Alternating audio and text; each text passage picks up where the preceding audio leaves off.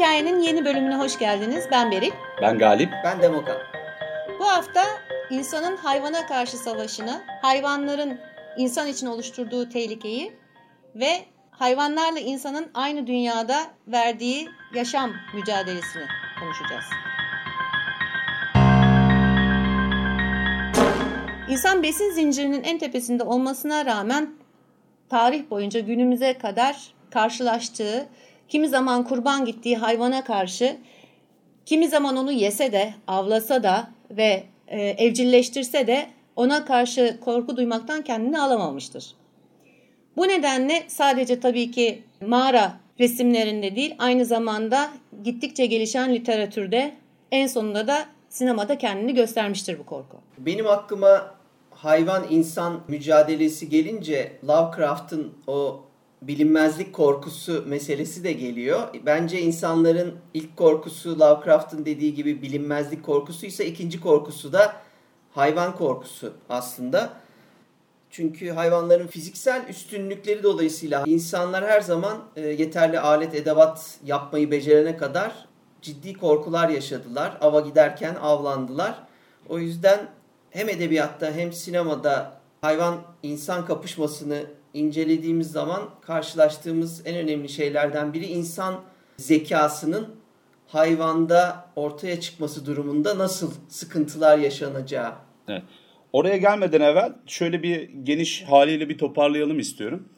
Bunun tanım itibariyle bir ilk önce bu, bu korkuyu bir tanımlamamız gerekiyor. Tanımı itibariyle şöyle de kendine ait bir yeri var. Fobilerden bir tanesi olarak temellendiriliyor hayvanlarla insanların arasındaki bu korkulu, sırlı ilişki.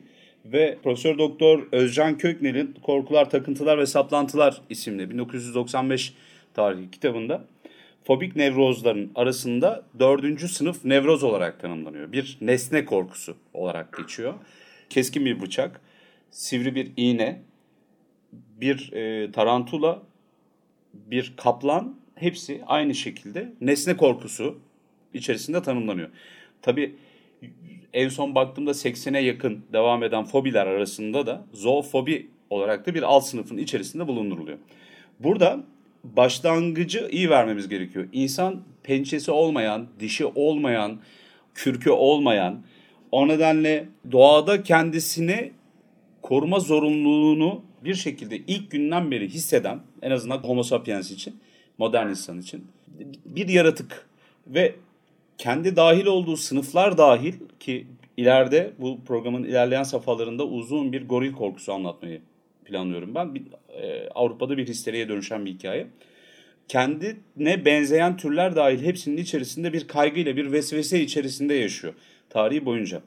Ve ama şöyle de bir artısı var mesela bir kılıç dişi yok. Bir saber tooth kılıç diş kaplana karşı ya da aslına karşı kullanabileceği ama taştan bir balta yapabilecek bir yeteneğe sahip. Evet. Uza yani dik durduğu için çok uzak mesafelere görebiliyor. Bir yandan hadi depar atamıyor, çok hızlanamıyor. Yani çok hızlı e, hareket edemiyor. Fakat 20 kilometreyi ayakta iki ayak üzerinde ilerleyecek kadar. Hem bir dayanıklılığı var hem omurgası ona göre şekillenmiş. Aletler kullanarak, kafasını kullanarak bir şekilde bu aradaki farkı kapatıyor.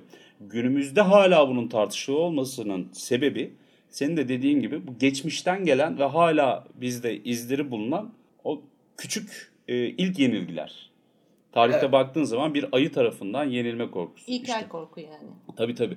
En temelde hepimiz de korkuyoruz. Yani denize girmekten korkmuyoruz, bayılıyoruz. Ya da işte kamp yapmaktan korkmuyoruz, bayılıyoruz. Fakat bir yandan da bir dürtü olarak buradan bir javs çıkar mı? İşte mürendi, köpek balığıydı benim ayağımı kopartır mı? Ya da işte şuradan bir tane kamp esnasında çıyan çadırın içine girer mi? Bir böcek gelse, e, sokuverse, yılan gelse ne yapacağım falan. Bunların hepsinin çözümü bulunduğu halde. Yani köpek balığına karşı çelik galvaniz çitler var denizin içine konulan. Yılanları kaçırsın diye özel tütsü değil de bu ilaçlar var çadırların kenarına konulan. Evet. Prize takıp elektrikli işte bütün hayvanatı, böcekleri, sıçanları kovalayacak e, aletler kullanıyoruz o aletler sayesinde 60 metrekare, 100 metrekare yakınına insanların hayvanlar yollanan sinyaller yüzünden yanaşamıyor mesela. Böyle şeyler var. Ama evet. biz hala bir şey uçup da üzerimize gelirse koltuğun arkasına kaçı veriyoruz. Bu refleksif korku bir yandan insanın yok olma korkusunu tetiklediği için önemli ve insanların üzerinde durduğu bir yer haline geliyor. Tabi edebiyatta, sanatta, günümüzün sanat konusundaki süperstarı sinemada, bilgisayar oyunları da affetmiyorlar. Direkt olarak bu konuya çalışıyorlar. Bir de ilkel insanların bilinmezde karşı bir e, geliştirdiği korku var. Sonuçta en ilkel korkulardan bir tanesi bu. Davranış biçimini veya alışkanlıklarını bilmediği bir cinse karşı e, aynı zamanda oluşturuyor bu korkuyu. Evet. Çünkü sonuçta karşısındaki hayvan kendi gibi değil ve nasıl davranacağını bilmiyor o hayvana karşı. Çok masum görünen bir hayvan onun için ölümcül bile olabiliyor. Evet. E, bunun içinde tabii ki doğal olarak kendi e, gibi olmayan kendi gibi düşünmeyen, konuşmayan ama bir belli bir davranış biçimi olan ve bunu bilmediği için de nasıl davranacağını bilemeyen bir şey var ortada. Evet, bu durum da, var ortada. Bu da xenofobiyaya evriliyor zaten 19. ve 20. yüzyılda. Evet. Hayvanlar işin içinden çıkıyor ama yabancı korkusu baki kalıyor. Ama bir yandan da şu var. Bunun en temelini adını koyalım. Yok olma korkusu bu. Bir hayvan tarafından yenilme, öldürülme, ortadan kaldırılma, hayatına son verilme korkusu çok temel yani. Bunun yanı sıra aynı zamanda belirgin bir hayranlık da var yalnız. Şimdi sadece hani korkuyu geliştiriyor ama folklore, anlatılara işte hatta mağara duvarlarındaki resimlere bakacak olursan yücelttikleri yani tehlikeli olmasına rağmen onları öldürebilecek kudrete sahip olmalarına rağmen yücelttikleri hayvan da var. Yani hem korkuyorlar hem de garip bir hayranlık duyuyorlar. Evet. Xenofobya açısından da bir süre için insanlar mesela Afrika'daki ırkların ya da Kızılderili ırklarının insan olup olmadığını tartıştılar. Onlardan korkmaya devam ettiler. Ta ki bir gün kilise onlar da Tanrı'nın çocuklarıdır diyene kadar onları da bir hayvan yerine koyma ve bu yüzden e, korkmaya devam etme durumu da bu dünyada yaşandı. Evet. Şey de vardı. Daha belki mutasyon bölümümüzde biz bunu e, masaya yatırmıştık. 1800'lerin ortasında ortaya atılan bir e, ırksal evrim teorisi vardı. Hatta çok iyi hatırlıyorum notların arasında da var. Gerçekten iki tane dünya savaşı ortaya çıkartmış olan bir şey. Irk savaşları yani din savaşlarından sonra ortaya çıkan. Evet. E, o esnada da işte öncesinde kilise bu açıklamayı yapana kadar bunlar Hristiyan mı değil mi tartışması vardı mesela. Çünkü Hristiyansa ona karşı yapacağın davranışlar sınırlı. İlahi kurallar çerçevesinde. Ondan sonra da bunlar insan mı değil mi diye başka bir şekilde evrildi. İşte bugün de başka şekillerde hala devam ediyor yani işte ne bileyim bu mülteci şeylerinde de insanlar gelenlere nasıl davranıyorlar? Benden mi değil mi meselesi hiç bitmiyor. Bunun için de karşı evet. tarafı yabancılaştırmak gerekiyor.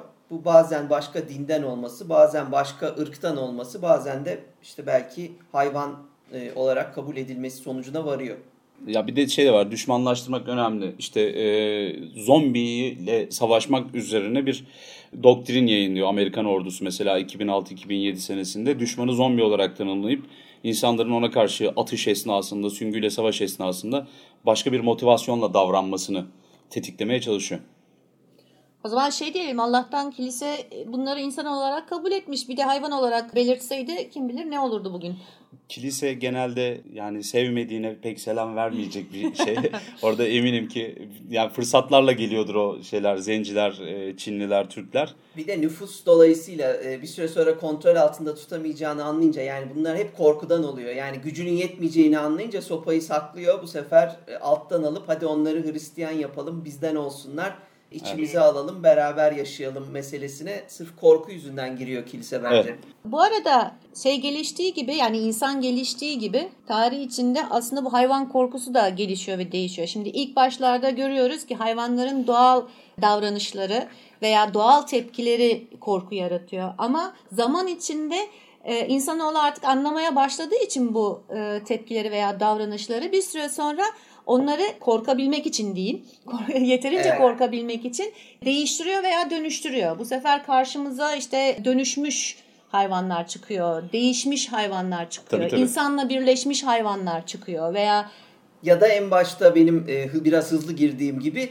insan gibi düşünebilen hayvanlar o ortaya çıkmaya başlıyor ki gördüğüm kadarıyla aslında en korkunçlarından biri de o hayal dünyasında. Evet ve e, yeni de bir şey o. Ee, bir yandan gene bu eskide kalalım istiyorum. Çünkü bunlar temelleri oluşturacak birazdan anlatacaklarımızın. Şimdi e, King Kong filmlerini hatırlarsanız orada en temel olarak bir canavara karşı ki karikatürize bir canavardır. O gorillerin 10 e, katı büyüklüğünde bir goril. Yani Kong tanımlanır. İşte o da Kara Afrika'nın içerisinden bağrından sökülüp getirilmiştir. O nedenle ismi odur, şudur, budur. Orada insanlar yerler taparlar o canavara. Aynı mağara e, duvarlarına ayı resimlerini, o görkemli tanrıları, işte Ursusları vesaireleri çizmeleri gibi. Aslında günümüze kadar da çok fazla bir şey değişmiyor. Güce tapmak aslında o. Yani Doğru. bu söylediğimiz gibi hayranlık yani korka, korkarken bir yandan da hayranlık duymanın aslında belirgin bir göstergesi. O biraz Stockholm sendromu gibi oluyor. Yani tecavüzcene aşık oluyorsun bir yerden sonra. Ee, öyle ama öyle. Yani Stockholm vakası 1970'lerin başında olmadan evvel de hani çilene aşık olursun diye Türkçe bir değişimiz var. Latince değil bu. Bunu da belirtelim. Ama sonuçta insan doğası şimdi e, mitoloji ve folklore baktığın zaman insanın gerçekten yani bir hayvan ne kadar güçlü ve ne kadar yırtıcıysa e, insan için o hayvan o kadar saygı duyulası ve korkulası bir hayvan haline geliyor. Tabii. E, aynı zamanda kendiyle de özdeşleştirmeye başlıyor. Yani işte bilmem ne yersen işte bir kurt kadar yırtıcı olursun. Bilmem ne yersen işte bir ayı kadar güçlü olursun falan şeklinde. Yani evet. o hayranlığı yatsımayalım. O hayranlık ve insanın kendiyle özdeşleştirmesi var. Evet. Ama korkuyla karışık bir e, benzeştirme bu. Evet ben ama bunun e, akla hıyanet olduğunu düşünüyorum bir yandan. Çünkü gene güce tapmak. Bence hayvanlar dünyasının en cool yaratığı belki de tavşandır, kaplumbağadır gene. Çünkü dişi yok, e, ondan sonra hızı yok, şunu yok, bunu yok yani. ikisini karşılaştırırsak bir kurda göre. Yani herkes kurda benzemek ister. Anladın mı? Kafayı kullanmayı hiç düşünmez falan. Yani eğer illa saygı duyacaksan ben de kaplumbağaya karşı saygı duyardım. Çünkü 500 yıl küsur yaşıyor yani. Tabii canım siz hepiniz gideceksiniz. Sizi gömerim hepinizi gömerim. Fani kurt falan diye öyle. Neyse işin temelinde sonuç da e, böyle şeyler var. Bu ilkel zamanlardan kalma bir şey ve insanı bence insan yapan şey herkes değişik şeyler öne sürüyor. Yani teoriler ortaya sürüyor falan. Alet yapabilme gücüdür. Baş parmağıdır iki tane tahtayı birbirine çatabilme fikridir, soyutlamaktır. İşte iki elinin parmakları bittikten sonra 11 diye saymaya devam edebilmesidir. Tamam mı? Yani zeka içeren bir şey olması gerekiyor. Kurt evet. Adam bölümünün sonunda şeyden bir alıntı yapmıştım hatırlıyorsanız. İnsanı bir hayvandan ayıran hile, hile yapabilme yetisi. Ki hileyi biz sadece böyle ucuz kurnazlık olarak falan düşünüyoruz ama değil. Yani hile zekayı bugün program yazabilmemizi, bilgisayarı vesaireyi de anlatıyor. İşimizi kolaylaştıracak aletler gibi. Çünkü bir tane taş balta yapıyorsunuz ya da ölmüş bir eşeğin diş kemiğini alıyorsunuz. Yeri geliyor ayılara, aslanlara vesairelere karşı savaşıyorsunuz. Yeri geliyor Davut olup Golyat'a karşı savaşıyorsunuz falan falan. Sonuçta alet yapabilme hadisesi bizim hayvanlarla aramızdaki çizgiyi koyuyor. Evet. Evet. Ben her zaman şey merak etmişimdir. Post giyme işte bu hani kurdun postunu giyme veya işte ne bileyim hani ola ki yanlışlıkla bir aslan öldürmüştür, kaplan öldürmüştür işte onun postunu giyme falan. E, bunda şey de vardır büyük ihtimalle yani bu hayvanın derisini giyme veya işte postunu giyme onun gücüne bürünme anlamına da geliyor bence. O romantik formu aslında. Yani fiziksel şeyine formuna da bakarsak bir defa siz o hayvanın kürkünü giyerek o hayvanın kokusunu üstünüze alıyorsunuz bir canavarla ya da aynı tür bir yaratıkla karşılaştığınızda size karşı saldırısı eksi 2 ile başlıyor atıyorum. Ya da heybetli bir hale dönüştürüyorsunuz kendinizi. Böyle bir anda çıplak insan halinden kafada kurt var, bir daha kafa var, bir göz daha var, evet. iki kulak falan. Kendinize bir alet yapıyorsunuz hala gibi bu hem hayvana karşı eksi iki olabilir hem de karşıt e, mesela diyelim ki başka bir kabileye karşı da bir eksi iki olabilir. Tabii, yani E, kab, düşünsene başka bir kabile görüyor orada aslan kılığına kaplan kılığı, kılığına bürünmüş bir tane elinde balta geliyor. Yani evet. tepkiyi tahmin edersin. Evet zaten işte hayvan korkusunu insana karşı kullanmaya başlayan insanlardan bahsetmeye başladık burada. Evet. İnsanın zekası da burada artı bir de buradan katıyoruz. Evet. Şimdi e, hayvanı tanımlarken hadi biraz daha hızlı devam edelim. Sümer'e girmeyelim bu sefer. evet evet mümkün olduğunca çabuk edebiyat ve sinemaya gelelim bence. Evet e, evet. Beğendiğimiz filmlerden, e, eserlerden bahsedelim. Kesinlikle. E, sonlarını da söylememeye çalışalım. Şimdi hayvanı tanımlarken özellikle modern tabir edebileceğimiz son birkaç asırda edebiyatta, sanatta, tiyatroda, sinemada, bilgisayar oyunlarında şöyle bir ayrımın içerisindeyiz biz. İlk önce bir ortada bir mahlukat var. Mahluk demek yaratılmış olan demek. Ee, insan da bunun içine dahil ki yabancı kaynaklar kendisi de bir memeli olduğu halde memelilerden de korkan bir yaratıktan bahsediyoruz diye insanı ayrıca da tanımlıyorlar. Yaratık mahluk ayrımının içerisinde canavar diye başka bir ayrım olduğunu düşünüyorum ben. Yırtıcı, zarar verici, kontrol edilemez, öngörülemez bir şekilde davranan yaratık gibi. Yani bir aslanın avlanması mantığa yatkın ve tekrar eden bir hareketken gözü dönmüş bir aslandan bahsetmek gerçek canavarı yaratıyor ve edebiyatın, e, sanatın en çok konu ettiği o karanlık kabus hayallerini oturttuğu şey bu. Bu demin söylediğim şeyle birlikte de gelişiyor aynı zamanda. Şimdi dedik ya ilk başlarda hayvanların doğal davranışlarından korkuyorlar veya doğal tepkilerinden korkuyorlar. Ama zaman içinde bu farklı bir yöne doğru kayıyor. Bu sefer de kendi doğal davranışlarının tamamen dışında tepkiler vermeye başlıyor hayvanlar insanlara karşı. Yani mesela zeka e, göstermezken zeka göstermeye başlıyorlar. Saldırgan olarak bilinmezken saldırmaya başlıyorlar. Evet. E, et yemez olarak bilinirken et yemeye ondan sonra ısırmaya parçalamaya başlıyorlar. Evet. Yani bunun tabii şey pek çok etkiyle de sebep olduğunu Hı hı. söylemek lazım. Yani kalkıp da buna "Ay işte böyle yani böyle oldu demiyor tabii ki. Bütün bu edebiyatın ve yani daha doğrusu literatürün içinde şu şekilde geliştiriyor. Sen bir yere gider işte bir hayvanın rahatını bozarsan sana karşı düşmanca bir davranış içine girebilir. Hatta bunu toplu bir şekilde yapabilir. Normalde davranış biçimi bu değildir. Toplu bir şekilde saldırmak genel şeylerine doğalarına uymuyordur ama öyle bir şey yapıp onları rahatsız etmişsindir ki onlar da bir araya gelir ve senin senden intikam alır. Evet işte şimdi bu gerçek e, hayat korkularımızdan gelelim nasıl etkiledi e, sanatı, ne tür örnekler verdi biraz onlardan bahsedelim istiyorum ben. Evet bu tam girişti biraz önce Berlin söyledi. Çünkü Evet. şu bakımdan ele aldığınızda bir hayvanın normal şartlar altında nasıl davranacağı öyle bir gün, iki gün, birkaç sene içerisinde değil, yüzyıllarca tanımlanmış. İnsanlar hayvanları evcilleştirmişler. Yani o da bir günlük, iki günlük dava değil, 10 bin senedir varmış. Atıyorum 5 bin senedir ata biniyoruz mesela. Atı daha iyi sürebilmek için aletler yapıyoruz, şu bu ama yani bir hayvanı buna alıştırmak söz konusu. Hala günümüzde örnekleri bulunan kuzeyde, Sibirya'da şeyler var, kabileler var, geyiğe biniyorlar. Yani bir geyiği ikna etmişler ki geyikler tehlikeli yaratıklardır. Yani evet ya geyiği sağıyorlar, aynı zamanda üstüne biniyorlar, kullanıyorlar falan gibi. İkna etmiş deyince. Ama işte Ya teyim, Noel Baba geldi aklıma. Noel Yani Baba üstüne binmiyor. Yani o gemi düşün- takıyor gönderiyor. Şunu Noel demek Baba istiyorum. 12 taneyi birden ikna etmiş. Ama binmiyor üstüne. Dur, Toplayıp- hala hala bir, bir arada bir şey var. Nasıl söyleyeyim? Bir mesafe var ilişkide anladın mı? Akıllı adam araç yapmış. evet. Ha ya da şey yapmış kitle hipnoti- hipnotizması kullanmış tamam direkt olarak toplamış ahaliyi demiş ki bakın gözlerime bakın. Neyse geçelim. Ha, Evet. Geyikler gel oğlum gel burada işte bir şeyler veriyorlar takılalım. Arada biniyorlar ama sıkıntı yok falan diyorsun. da. Öyle boynuza tuta tuta sürüyorlar diye. Evet evet geyik deyince biz de geyiğe girmeden edemedik. Şimdi e, bir yandan da hayvanlar tanınıyor. Hayvanlar sınıflandırılıyor ama hani bilgi kötü bir şey. Şöyle ki bazen acayip yanıltabiliyor insanları. Özellikle yanlış kişiler tarafından bilimsel ve metodik şekillerde işlenmemiş bilgi hayal gücünü deli gibi besleyebiliyor. Biz bu programı yaparken daha evvelki bölümlerde Vikinglerin bir ticari hilesi olarak yani kuzey milletlerin bir ticari hilesi olarak unicorn'u kullanmasından bahsetmiştik hatırlarsanız. Öyle bir balina türünün, bir tek boynuz balina türünün aslında o attır, unicorn'dur, büyülü hayvandır, arasınızda bulamazsınız deyip bütün Avrupa'ya el altından unicorn boynuzu satmalarından bahsetmiştik tamam mı?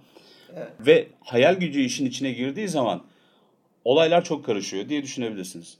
Şimdi goril örneğini vermek istiyorum. Goril gerçekten e, iyi bir yer tutuyor ve tanıdığımız hatta bir pirimizin, Poe'nun e, en bilinen, en baba öykülerinden bir tanesinde tam merkezinde.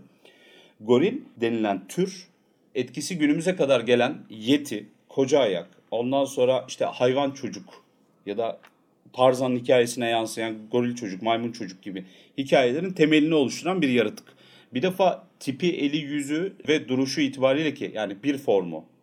Onun dört eli üzerinde gitmesi de mevcut ama iki ayağı üzerine kalkıp savaş pozisyonuna geçmesi falan. Bunlar biliniyorlar. Bir yandan da kara kıtanın ya da egzotik Avrupa dışındaki diğer e, yerleşkelerin fantastik mitleri gibi duruyor. İşte ve 1840'da Avrupa'ya artık böyle bir ticari amaçla bir sergileme niyetiyle goril cesetleri, mumyaları gelene kadar goriller orada efsanevi bir yaratık oluyor ki anlatılan hikayelere baktığınız zaman kanatları falan bile var goriller. Ama gorilin o dev, dev hali ki olgunlaşmış büyük bir erkek gorilin geldiğini düşün böyle odayı kaplar. 2-2,5 e, metre boyunda ayağa kalktığı zaman olan hali geldiği anda herkesi büyülüyor. Neden derseniz evet. çok insana benzeyen bir formu var. Şimdi onu diyecektim. Hı. Yani aynı zamanda gorilin insana en yakın form olmasıyla yani hayvan formu olmasıyla alakalı da bir e, büyülenme söz konusu olabilir mi diyecektim. Mesela Morg Sokağı cinayetlerinin merkezinde Poe'nun meşhur e, dedektif Dubin'i merkezine koyduğu hikayede anne ile kızı öldüren e, yaratık bir goril olarak ortaya çıkıyor. Bir egzotik yaratık evet. ama hayvani güç tanımının, canavarcı gücün tanımını e, ortaya koyan bir yaratık halinde. Daha evvelinde goril ya da gorile atfedilmiş yaratıklar yok. E, çok fazla görünmüyor. İşte taşrada birkaç tane böyle canavarlaşmış, gözü dönmüş dev insanlardan bahsediyorlar ama maymundan korkmuyorlar. Mesela çünkü maymun etüt edilmiş bir yaratık. Şempanzelerin falan belli bir büyüme yeri var. Ondan sonra yavruyken elden ele gezerken ya da işte ne bileyim sirklerde falan bulunduğunda insanlar o kadar büyük bir ürküntü yaşamıyorlar ki onların da dişleri var, onların da pençeleri var gibi. Ama e, goriller bu şekilde bir etki yaratıyor. Ve gorilin yakın zamanda 5-10 sene evvel en son filmi çekilmişti. Hala çok büyük bir etkisi var. Gorili gördüğü zaman insanlar orada bir kırılma yaşıyorlar kafalarında. Ama işte bunun da bir şeyleri var. Yeni bir tür korku yaratıyor mesela. İnanamayacağınız başka bir şeye dönüşüyor. Herkes King Kong'u güzel bir kadını alıp kaçarken görüyor. Değil mi? Ama 1867'de Stories of the Gorilla Country, Paul du Chaillou'nun kitabı ortaya çıkana kadar ki yarı canlandırmalı belgesel tadında bir kitaptır o da. Bu korku net değil ya da bunun üzerine kurulmuş bir şey yok. Kadın kaçıran goril efsanesi diye bir anlatılarda yeri var ve aynı zamanda da bu iş o kadar ileriye gidiyor ki e, kadın kaçıran goril diye bir heykel 1887 senesinde Emmanuel Fremis'in bir heykeli, bronz heykeli ödül alıyor. Yani sanat camiasını çok etkiliyor, o oluyor, bu oluyor falan derken Doktor Moron'un adasında da gene goril ya da insansız canavar figürünü görüyorsunuz. King Kong'da da görüyorsunuz. Evet. Ki zaten 1933 ya King Kong'un ilk filmi sanırım yine sinemanın ilk yani doğaüstü sayılsa da doğala yakın canavarı King Kong oluyor galiba. Evet evet. Tabii Tarzan'ı da atlamamak gerekiyor. Mesela Tarzan'da çok daha değişik bir kırılma. Herkes Tarzan'ın evet. filmlerden Tarzan'la Jen'in arasındaki ilişkiden bilir ama Tarzan'ın yetişme süresi esnasında kitabı okuduysanız eğer görürsünüz orada gorillerin kendi aralarındaki bir şeyi vardır. Tarzan büyürken gorillerle çatışmalarını anlatır falan. Onun bayağı korkunç sahneler barındır. Evet, evet. Poe'dan sonra 1896'da Bertram Milford'un yazmış olduğu Sign of the Spider diye bir e, eser var. Hı hı. Bu eserde bir devasa bir örümcekten bahsediyor. Fakat bu örümcek bir e, tanrı örümcek. Bir kabile var, ilkel bir kabile var. E, adam bir maceracı yanlışlıkla yolu bu kabilenin oraya düşüyor ve bu maceracı ilkel kabileye yolu düştüğü zaman neredeyse kurban ediliyor. Kocaman örümceğe. Ama bilinmeyen zamanlarda henüz e, keşiflerin %99 itibarla tamamlanmadığı yerlerde insanların edebiyat tarafında böyle bir bunlar birazcık istismar hikayeleri gibi duruyor. Yani bu Penny Dreadful'un yol açtığı macera romanları gibi, ucuz hikayeler gibi geliyor. Devamında da mesela diğer öykülerde görebiliyoruz. Bilinmeyen yerlerde henüz keşfedilmemiş bir kabilenin bir tanrısı olması. O tanrıya işte kurban edilen dışarıdan gelen vatandaş gibi bu bayağı Lovecraft'ın herhangi bir öyküsünün aslında zemini bile olabilir yani. Aslında şöyle de bir şey var. Tamam hani bunlar ucuz hikayeler gibi görünüyor olabilir veya işte tamamen fiction olarak yani ucuz fiction olarak hmm. algılayabilirsin, ucuz kurgu olarak algılayabilirsin ama e, şimdi bahsettiğimiz 1896 yıl olarak Tabii, E, tabii. O yönden baktığın zaman örümcek görüyorsun, örümcek korkusunu görüyorsun, devasa bir örümcek görüyorsun Tabii, hikayenin içinde. Ne kadar tanrı olarak belirtilse de e, bu farklı bir şekilde de alg- algılanabilir. Evet. Sonu, sonuç olarak ondan sonra gelecek olan örümcek korkusuna bir şekilde adım atmış oluyor. Tabii, Daha tabii. sonrasında farklı şekilde gelişmiş oluyor. Mesela şey var. 1904'te H.G. Wells'in yazmış olduğu Food of the Gods var. And How It Came to the Earth. Yani tanrıların e, Yiyeceği. yiyeceği adlı hikayesinde de iki tane çılgın bilim adamı hayvanlar için daha doğrusu gelişmeyi, büyümeyi fazlalaştırabilmek için Hı hı. bir yiyecek geliştiriyorlar ve bunları hayvanların üzerinde deniyorlar. Ee, hayvanlar bir süre sonra o kadar büyüyor ki şey, çiftlikten dışarı çıkıp insanlara musallat olmaya başlıyorlar tabii. Evet. Yani düşünsene kocaman bir fare kaçmış şeyden çiftlikten gidiyor komşu e, çiftliğin kadınını yiyor mesela Ye- ya yemeye örnek veriyorum gibi.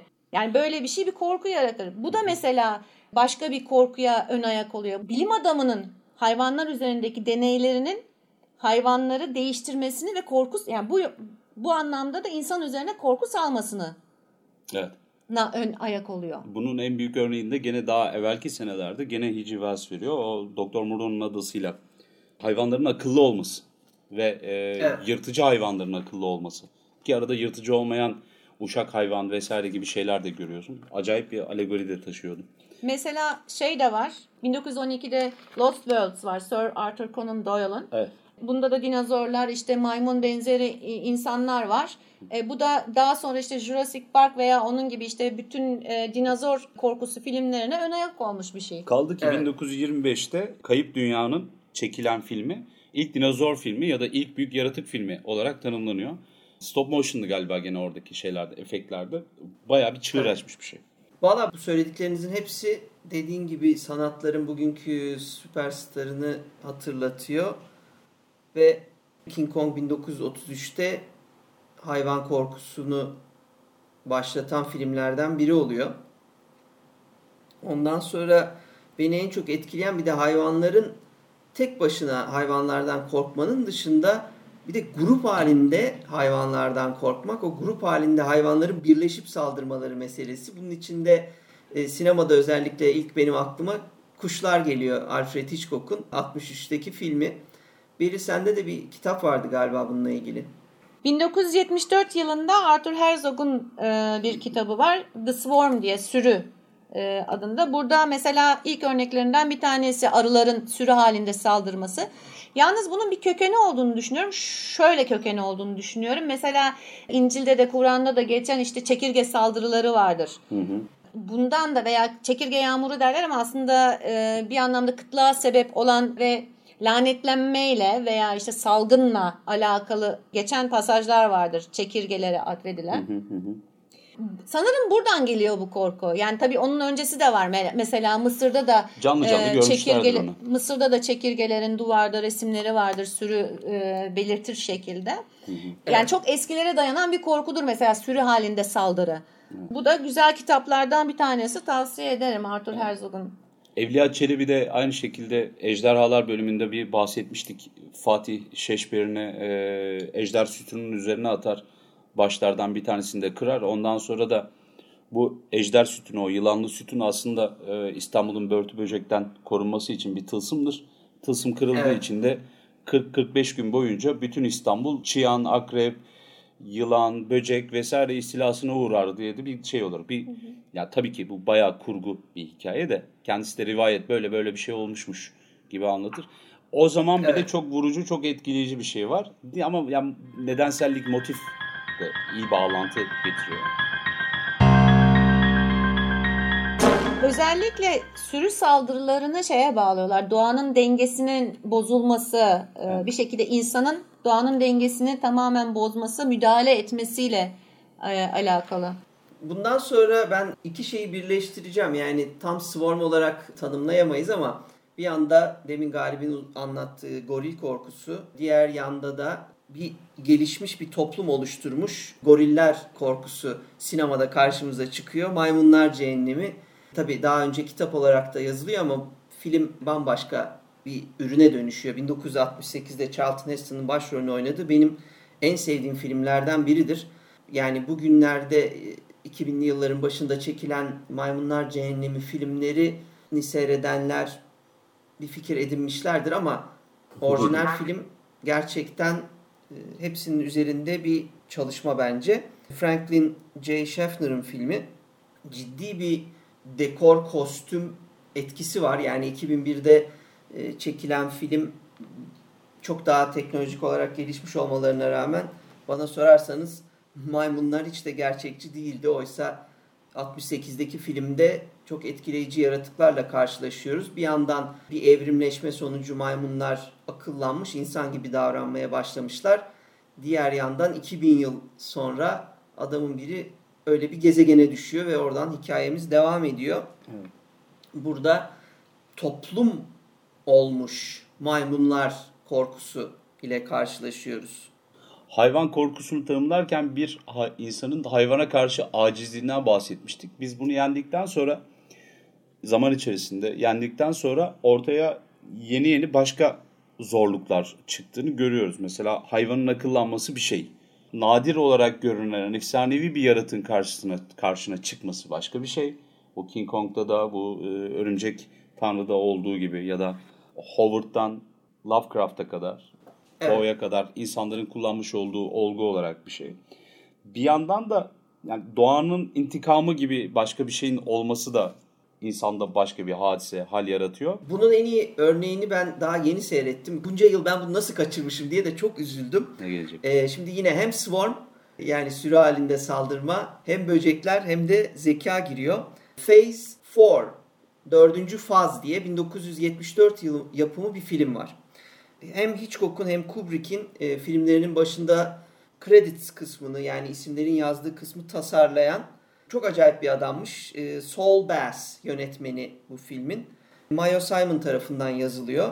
Film bugün pek çok insan için izlemesi zor olabilir çünkü uzun sessizlikler ve karınca sahneleri içeriyor. Fakat muhteşem görüntüleri var. Yani tamam e, oyunculuk sıkıntıları, 74 yılında bütçe sıkıntıları vesaire yüzünden film A klas bir etki bırakmıyor. Fakat 2001 büyüklüğünde sahneler gördüm ben. Çekimler, görüntüler enfes.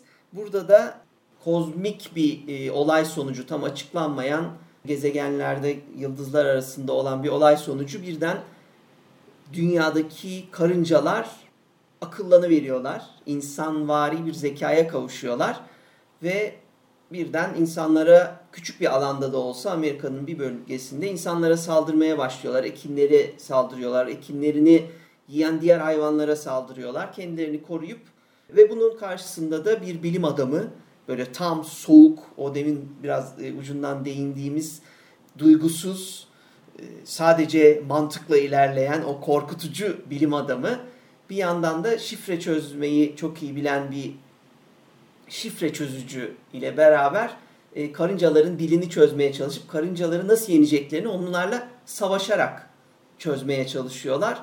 Ben tavsiye ederim. Phase 4 muhteşem bir film olmuş. Canavarların etkisinden bahsederken hani dedik ya ne insanları korkutuyor ne heyecanlandırıyor aslında. O ürküntüye sebep oluyor. Bir yandan da karınca deyince yani küçük çaplı böcek olması da tiksinme bir uyarıcı etkisi ortaya çıkarttırıyor böcek. Yani karınca aslında çok ilginç bir hayvan tahmin edeceğimiz gibi. Yani hepimiz bilmiyorum hissiyatı herkesin e, farklıdır tabii ama en az tiksindiren hayvanlardan biridir bildiğim kadarıyla. Yani hep o masallar yüzünden. Çok temiz ya. ve çalışkan olarak görüldüğü için özellikle Türkiye'de pek kar, karıncalar bayağı evimizin ziyaretçileri olarak e, gelirler. Yolu kurup alacaklarını alır giderler yani. Kimse de çok bulaşmaz onlara. Yok bir şey örneğine Arachnofobia gibi istismar filmlerinden ya da Tremors gibi orta sınıf komedi korku filmlerinden falan bahsediyorum. Yaratığın bir tiksindirme tarafı olabilir diye. Şey evet. Şey Şimdi bu canavarların daha doğrusu harca alem bildik yaratıkların insanlarda bu korkuyu yaratma şeylerini daha doğrusu korkutucu hale gelme sebepleri, motiflerini düşünüyorum ben. Bunları da ufak bir liste haline getirdim. Hı hı. İşler biraz karışık çünkü hem bilimsel olanı var, sebepsiz olanı var. Bu canavarın ortada probleme Yani bu hikayenin merkezindeki problem olan yaratığın varoluş sebebi var. Yani ortaya çıkma sebebi. İşte Küba krizinden sonra 60'ların başındaki nükleer korkusunun, nükleer yarıştaki nükleer ölüm korkusunun ortaya çıkartmış olduğu bir şey var. Nükleer bombayı nükleer bombayı tattıktan sonra demeyeceğim de acı bir e, deneyim yaşadıktan sonra Japonların ortaya çıkarttığı bir şey var. O kısma da geleceğiz. Evet. Kayıp ve uzak izole bir dünya üzerinde evrimlerini başka türlü tamamlamış ya da tarih öncesi çağlarda yok olması gerekirken yok olmamış yaratıklar var. Gene King Kong örneğindeki gibi. Evrim bir sebep. E, kontrolsüz bir şekilde bir anda o evrimsel sıçramaya insanlar şahit oluyorlar ve kendi dönemlerinde yaşıyorlar. Beril'in dediği gibi bilim adamlarının deneyleri söz konusu. Kontrolsüz ve gizli deneyler bunlar genelde. Gizli olmayan deneylerde de kazalar olabiliyor. o da bir yöntem. Ondan sonra ya da ki benim en sevdiğim şeylerden bir tanesi de o. E, kuşlar örneğinde olduğu gibi izahsız bırakılması. Bir fenomen. Bir anda oldu böyle bir şey. Ama devam etmedi ama devam etti falan gibi. Ya da işte 12 maymunda gene hayvanların niye delirdikleri belli değil. Etrafta geziniyorlar. İşte dünyayı onlar yok etti zannediyorlar. O sebepsiz örneği de benim ilk yarısına bayıldığım, sonunu çok da yine tutmadığım ama ilk yarısına bayıldığım The Ghost and the Darkness vardır. 1996'da Val Kilmer'la Michael Douglas başrollerinde oynarlar. Evet. Sebebini bilmediğimiz halde iki tane aslan Afrika'nın ortasında demiryolu ve köprü yapan bir grup insana saldırmaya başlarlar ve aslan gibi hareket etmezler. Yani acıktıkları için saldırmazlar. Daha çok zevk için öldürdüklerini biz zaman içinde keşfederiz e, hikayenin içinde. Hatta büyülü bir yanları da vardır. Yerliler onlara bulaşmak istemezler. İşte e, hayalet ve karanlık gibi o iki isim koyarlar. Şeytan olduğunu onların e, iddia ederler şeklinde olaylar gelişir ama hem oyunculuğu hem çekimleri açısından özellikle filmin ilk bir, bir buçuk saati çok çok iyi. Ondan sonra biraz e, bozulduğunu düşünüyorum ben. Herkes kendi izlesin, kararını versin ama izlemeye değer bir film. Evet, orada şey de vardı. Tam dönemini ifade ediyor aslında. Yani demir yolu ve normalde daha sonra da otoyol yapımı esnasında Avustralya'da, Hindistan'da da Afrika'da da sıkça karşılaşılan bir hadiseydi. Doğaya karşı insanın en azından kendi tabirleriyle Avrupa'nın modern insanın bir kazanma hadisesi Zaferi. üzerine kurulu savaşı vardı. Benzerini hiç beklemezseniz çok çok eski olmamakla beraber otoyol yapımı esnasında Avustralya'da kangurulara karşı verilen bir mücadele var. Hatta benim çok sevdiğim 2005-2006 tarihli olması lazım. Çok iyi bir bizim dönemimizin e, korku filmidir. Wolf Creek diye bir filmde baş kötü karakter bu şeyleri kanguruları avlarken kafayı yemiş bir otoyol avcısıdır. Falan ama yani kanguruyu nasıl öldürdüğü yöntemi bilmem ne falan çıldırmış bir adamın hikayesi. O da canavarla savaşırken bir anda kendini kaybeden insan sıfatından ayrılan yaratık gibi anabiliriz. Ben böyle filmlerle araya dalıp duruyorum. Ee, bir 2000'lere gidiyoruz, bir 30'lara gidiyoruz, bir 70'lere gidiyoruz. Ee, bu da biraz değişik bir tarz oldu ama bir de büyük, akıllı ve vahşi hayvanlar e, meselesi var Galip'in belirttiği gibi. Bunların birkaç tanesini söyleyeceğim. Çok iyi filmleri olanlar var. Jaws, Cujo. Bir de çok kötü filmleri olanlar var. Anaconda, Lake Placid gibi birkaç tane temel örnek var. Jaws 75'te hem roman, 74'te e, roman, 75'te film Spielberg'in efsanesi. Ondan sonra onlarca yıl insanlar denize giremez oldular. Cujo, Stephen King'in muhteşem Çıldıran Köpeği. Bu da 83'te Louis Stig tarafından çekildi. Cujo için söyleyeceğim bir şey var benim. E, şimdi buradaki en e, büyük korku bence evcil bir hayvanın sizin için tehdit haline gelmesini anlatıyor. Buradaki en önemli nokta bu. Çünkü sonuçta biliyorsunuz köpekler her daim sadık, sevecen, kimi zaman kedilerden daha çok hani evcil ikinci bir hayvan olan kedilerden çok daha üstün tutulur. Çünkü daha zeki oldukları, daha uyumlu oldukları söylenir ve işte çocuklarla ilişkileri iyidir, insanlarla ilişkileri iyidir. Binlerce yıldır insanın yanındadır. Evet. Ama bir anda bu hayvan bir hastalık sonucu ki bu da kuduz ee, evet. bir hastalık sonucu ölümcül hale geliyor sizin için. Sevdiğiniz bir şey ölümcül hale geliyor. İşte buradaki Korku bence çok daha başka bir şey. Hani vahşi bir hayvandan korkmaktan çok daha farklı. Evet. Ama e, Stephen King hayvanları ya da her günlük e, her gün karşınıza çıkacak objeleri bir ansiyete bozukluğu haline gelmiş bir şekilde e, korkunç göstermeye. Eğer şöyle olsaydı diye sormaya, insanın asabını Evet. bozmaya çok müsait bir adam. Hayvan mezarlığında da hatırlarsınız kedi geri gelir yani. E, herhalde sinemadaki yan yani böyle yardımcı kötü adam tadındaki en iyi şeydir. Kahramandır oradaki kedi. Aynen Gerer öyle, adamı. aynen öyle. Bir de şeyler var. e, Biraz ondan bahsedelim. E, İnsan için en korkutucu hayvanlardan biri de e, çok büyük olmamasına, hani büyük örnekleri de var orası Aha. kesin de. Yılan mesela. Hani bu Adem'le İşte Havva'dan dediğim, hatta Sümer'den gelen Anaconda bir gibi. Evet. ha Sümer'den gelen bir korku bu. Tabii tabii. Ha, Bunun çok çeşitleri var. Yani şeyden tutun, e, devasa bir yılandan tutun, sürüler halinde olan yılanlardan tutun Evet. veya işte son derece e, masum görülen çalı yılanı da e, olabilir veya kanalizasyona kaçmıştır yılan benzeri e, bir takım şeyler orada yumurtluyordur. Oradan çıkıverir. Hatta yani uçakta uçarken bile başınıza gelebiliyor berbat filmlerle Snakes on a Evet. Plane diye kaotik şeylerle de karşılaşabiliyorsunuz. Anaconda'dan daha kötü bir şey yapılabiliyormuş yani. Zararsız bir şey düşünün, zararsız bir kurtçuk düşünün bir de. Ee, onlar bile sizin için ölümcül hale, korku nesnesi hale geliyor. Aslında benim söylemem lazım. Ben mesela kurtçuktan nefret ederim. Yani bir şekilde tırtıl, kurtçuk falan filan bir tarafıma düşecek olsa kesin çığlık çığlığa kaçarım. Evet. Esas e, şimdi yalnız adını hatırlayamadım. Sonra kaynaklara yazarız. İki tane örnek vereceğim bu söylediğine. Bir tanesi yani filmi anımsayamadım ama filmin kötü yaratıkları, korkunç yaratıkları salyangozlar. Salyangoz yani tabii film çok iyi bir film değil ama yani salyangoz korkusu böyle bir şey olamaz. O yavaşlığıyla şeyle bayağı korku canavarına dönüştürmüş filmde. Slime Ondan, e, falan mı? kaynaklara Slime. slime gibi bir, Bir olabilir. şey var. Slime gibi bir şey tahminen yani şaka gibi gelse Slugs, de bir de slugs. Slug. ha slugs. Bravo slugs. Yam yam. Yam yam böcek. Gördünüz mü bilmiyorum. Korku komedi olarak geçiyor tabii. Ağırlıklı olarak e, komedi ister istemez ama Black Sheep Tabii ki. 2006 yılında Yeni Zelanda filmi insanlara saldırmaya başlayan mutasyon sonucu, deneyler sonucu koyunlar. Bayağı matrak, bayağı eğlenceli bir film. Evet. Ee, bir de yakın zamanda Zombievers var. Evet onu demiştin sen. Evet, evet. Daha zombi bölümünde işte tam Tavşan mı? kunduz, Ha, kunduz. kunduz. Kunduzlar zombiye dönüşüyor falan. Korkunç komik demeyeceğim. Öyle bir tür yok. Bayağı korkunç yani. Gözler mözler kanlı. Kırık ön dişler kocaman.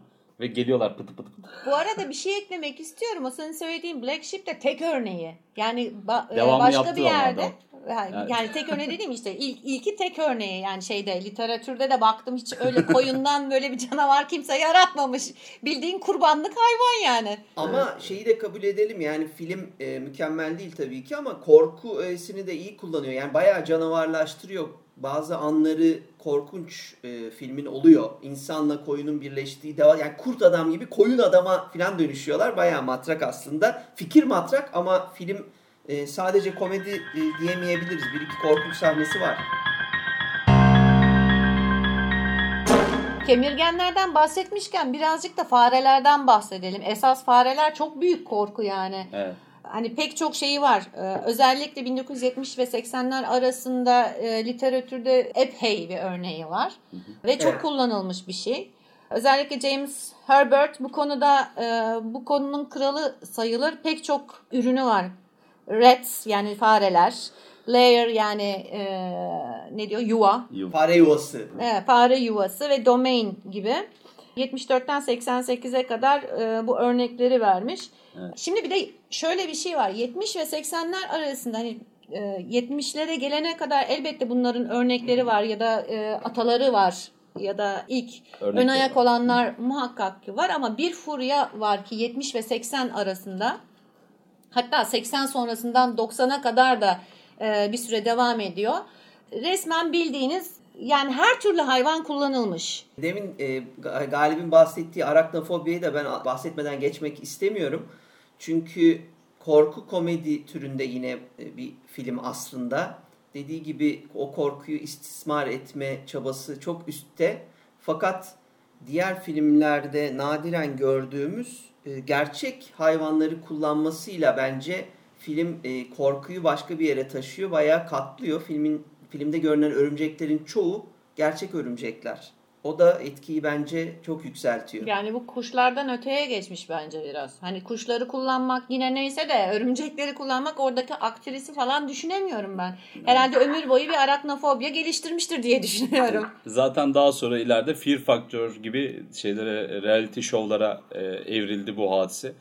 Bir yandan Doğru. da dev e, şeyler, dev karıncaların istilası vesaire gibi 70'lerde gene istismar korku filmleri bir sürü bu şekilde kullanılmıştı.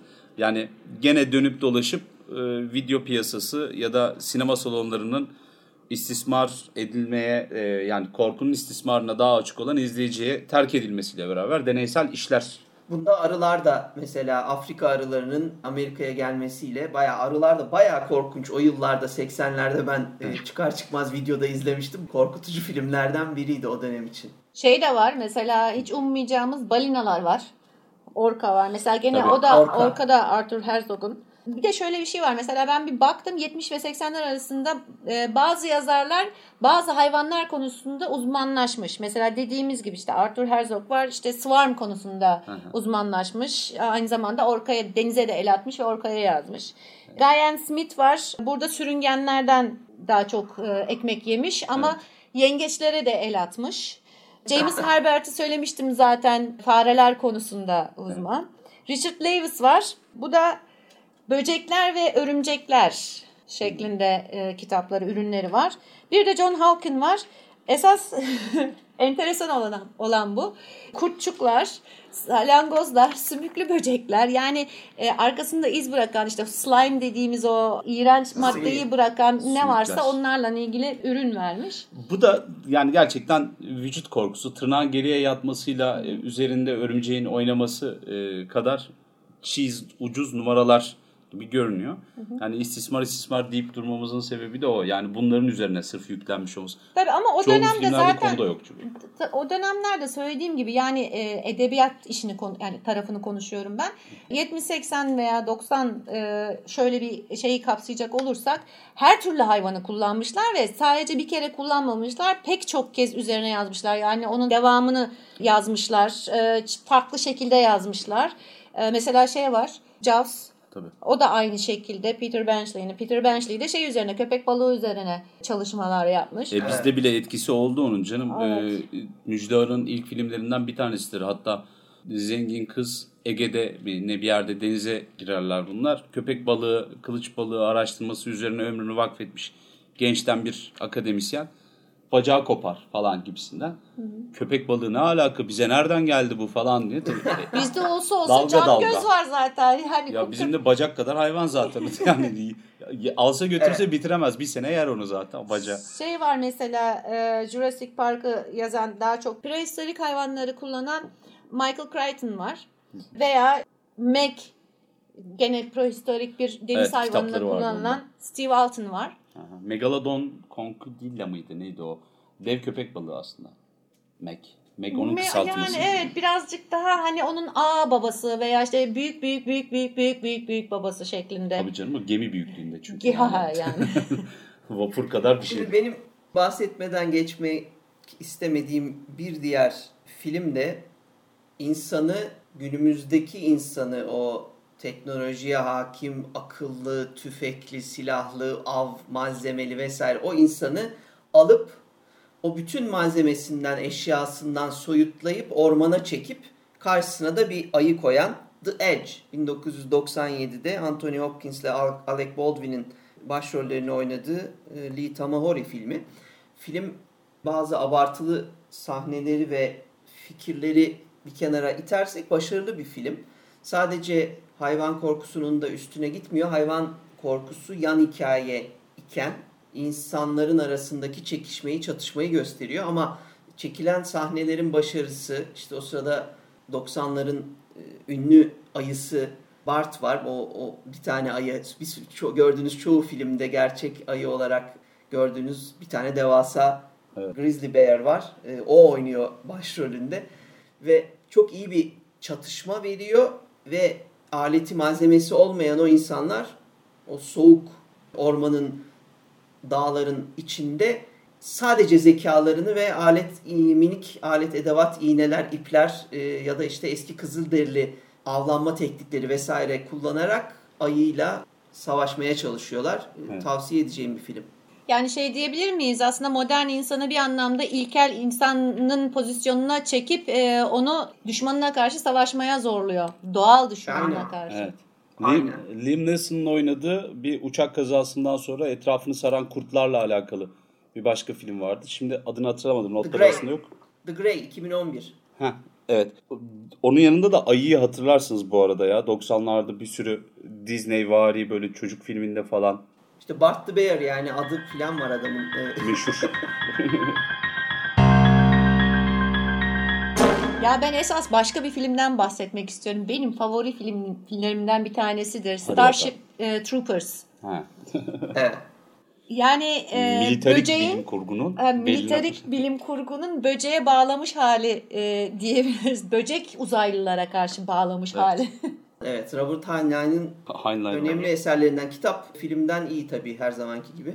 Abi Heinlein gibi e, bilim kurgunun gümüş altın çağında hem editörlük hem yazarlık yapmış bir adamın kitabını filme çevirirken yani gölgesinin gölgesini en fazla alabilirler.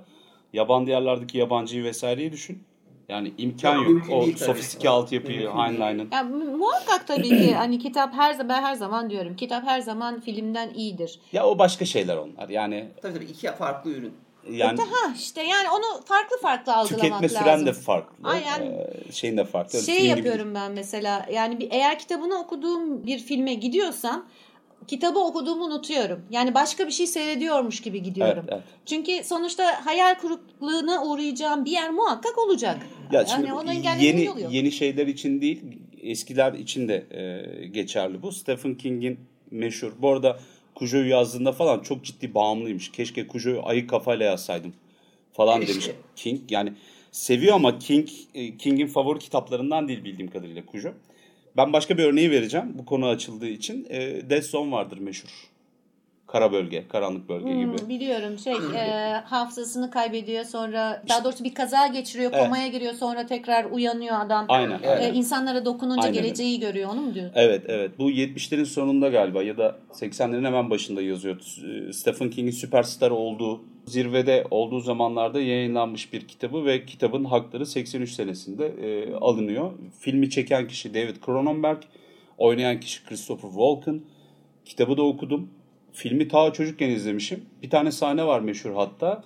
Makasla e, bir seri katilin genç bir kadının karnını açıp saplaması, makasla öldürüyor olması. Daha sonra da makası ağzına dayayıp kendini öldürmesi, intihar etmesi adamın falan gibi.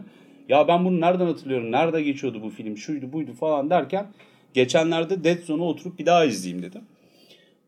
Ya e, hayal kırıklığını tahmin edemezsiniz yani. yani klip bile değil abi öyle söyleyeyim. 2-3 tane karakter birleştirilmiş castingden düşebilmek için oyuncular değiştirmiş. Evet. Yani Cronenberg gibi bir adam çıkıyor. Christopher Walken baştaki o John'u oynuyor falan. Onlar bile tutturamamışlar. Bence bence de film iyi değildi. Evet. Ee, yani zaten benim düşüncem Stephen King filmlerinin nedense e, iyi olmadı. Yani bugüne kadar hani böyle çok ağım şahım hani o epiktir diyebileceğim bir Stephen King filmi. Dur dur tamam bu başka bir bölümün konusu. Yemeyelim. Evet, evet, evet. Stephen King geliyor galiba ileriki bölümlerde. Ha. Neyse şimdi şöyle bir ayrımı da vermek lazım. Gene canavarlara dönersek. Ee, Türkiye'de edebiyatta ya da felsefi manada bu konu üzerinde çok büyük bir ayrım üzerine düşünülmüş ekstra bir şey yok. Türkiye'de korku edebiyatı dediğimiz şey küçücük bir şey zaten ve 1990 öncesinde yoklar. Yani çok yok demeyelim. O kadar iltimas etmeyelim yani. Şimdi Monster ve Monstrous diye iki tane ayrı kavram var. İnsanlar bunu yurt dışında korkuyla alakalı anlatmaya başladıklarında. Birincisi canavarı anlatıyor, ikincisi canavarlığı anlatıyor.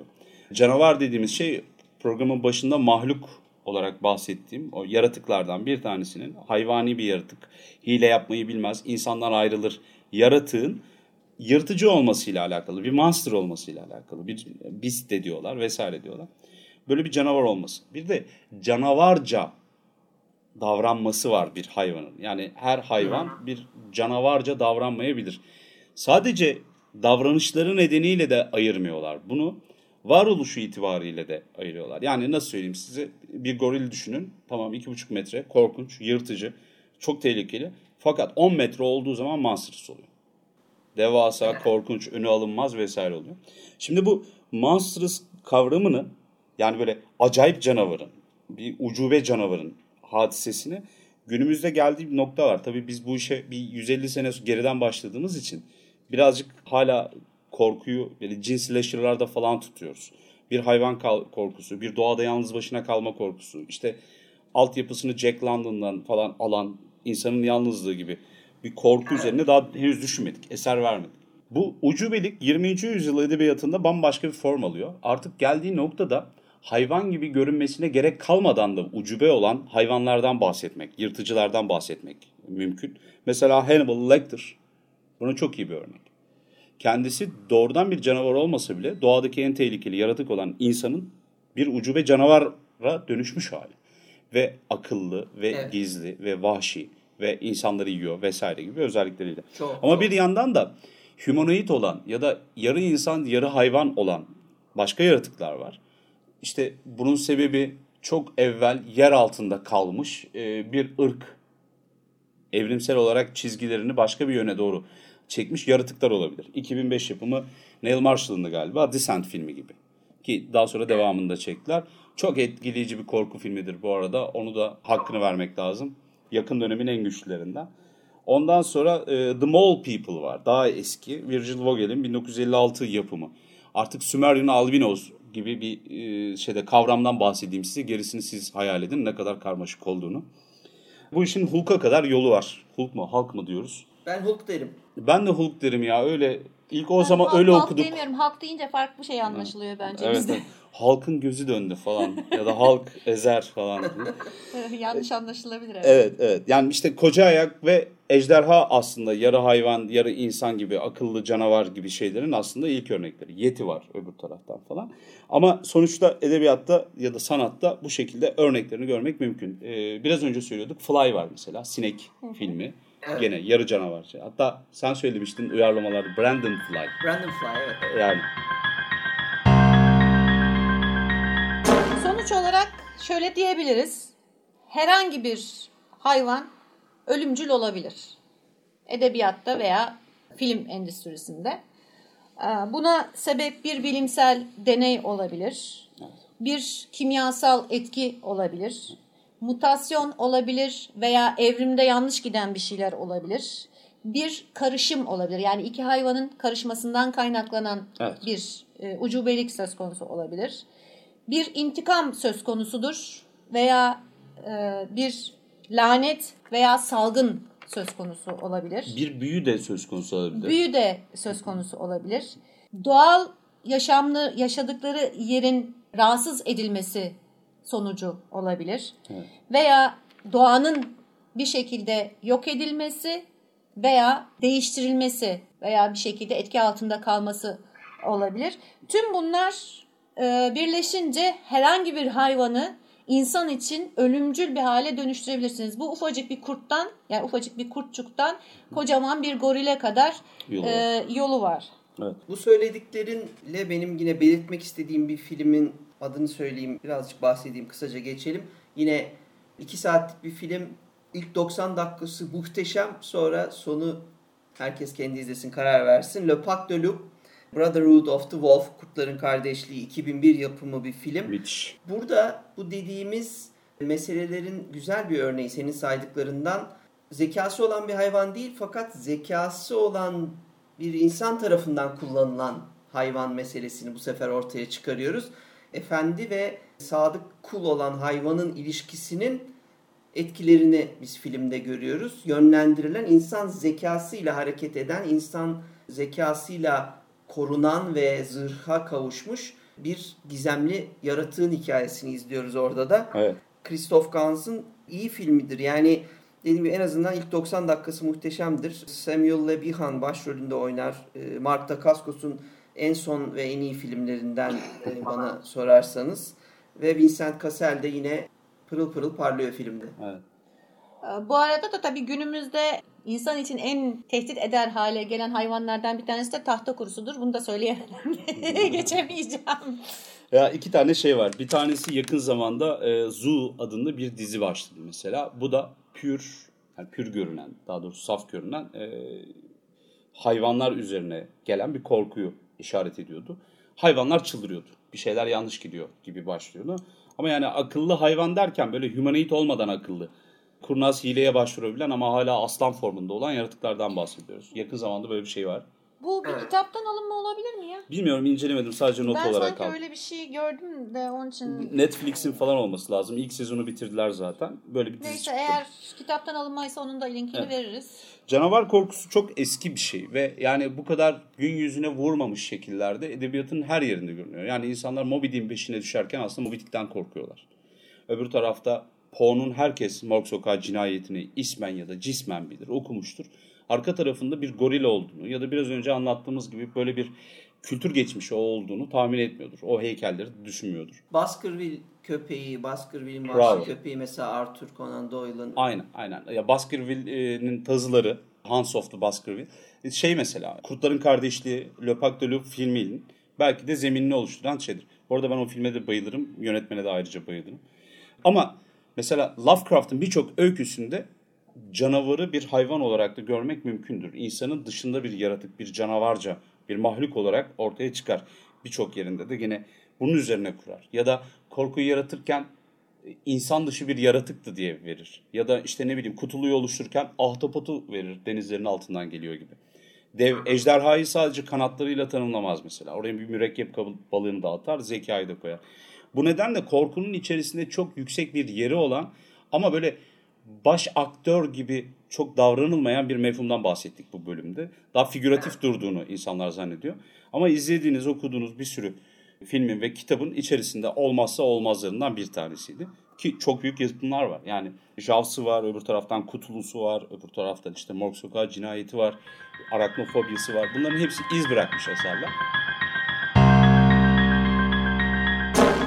Mesela geçenlerde bir kitap okudum. Şimdi ismini hatırlayamayacağım. Bu kıyamet sonrası kitaplarından bir tanesi. Ee, insanlar salgından işte kaçmak için bir kulübeye sığınıyorlar. Ee, Böyle karlı bir e, ormanın içinde. Fakat e, bir süre sonra artık kurtlarla savaşmak durumunda kalıyorlar ve bayağı bir bölüm yani koca bir bölüm kurtlarla savaşını anlatıyor. Evet. Çünkü kurtlar artık aç kalmış, yiyecek insan kalmamış, çok e, popülasyon e, gitmiş. Evet. Ee, o yüzden e, şey olarak davranış, yiyecek olarak görüyor kurt. Zaten her zaman o şekilde görünüyor ama bu sefer iyice salgır, saldırganlaşmışlar ve Evet. belli bir zeka sergiliyorlar. Evet. O zaten korkunç. Zekaya da gerek yok. Stephen King'in üçün çizgilerini düşün mesela Karakure serisinden. Orada krik krak Krik krik krik Evet, o yaratıklar vardı yani böyle dev dev değil de büyük yengeçler böyle Büyük, parmağını büyük. falan Evet, yer. evet, zaten parmaklar gidiyordu yer alın. Allah aşkına yani o antibiyotiği bulana kadar bu krik kraklardan kaçana kadar o kitabın geriliminin ya da korkusunun en yüksek olduğu an oydu. Ve zeka da yok yani geliyorlar sadece. Velhasıl dediğimiz gibi çok temelinde olan, vurucu olan bir şeydi ve e, anmadan da olmazdı. Bir dahaki şeylerden filme eliniz uzandığı zaman bir daha düşünün. daha alıcı gözle bakın. Bu hafta da hayvan korkusunu konuştuk. İnsanın hayvanla müdahalesini tartıştık. Ee, bir sonraki programda görüşmek üzere. Teşekkür ederiz. Görüşürüz. Görüşmek üzere.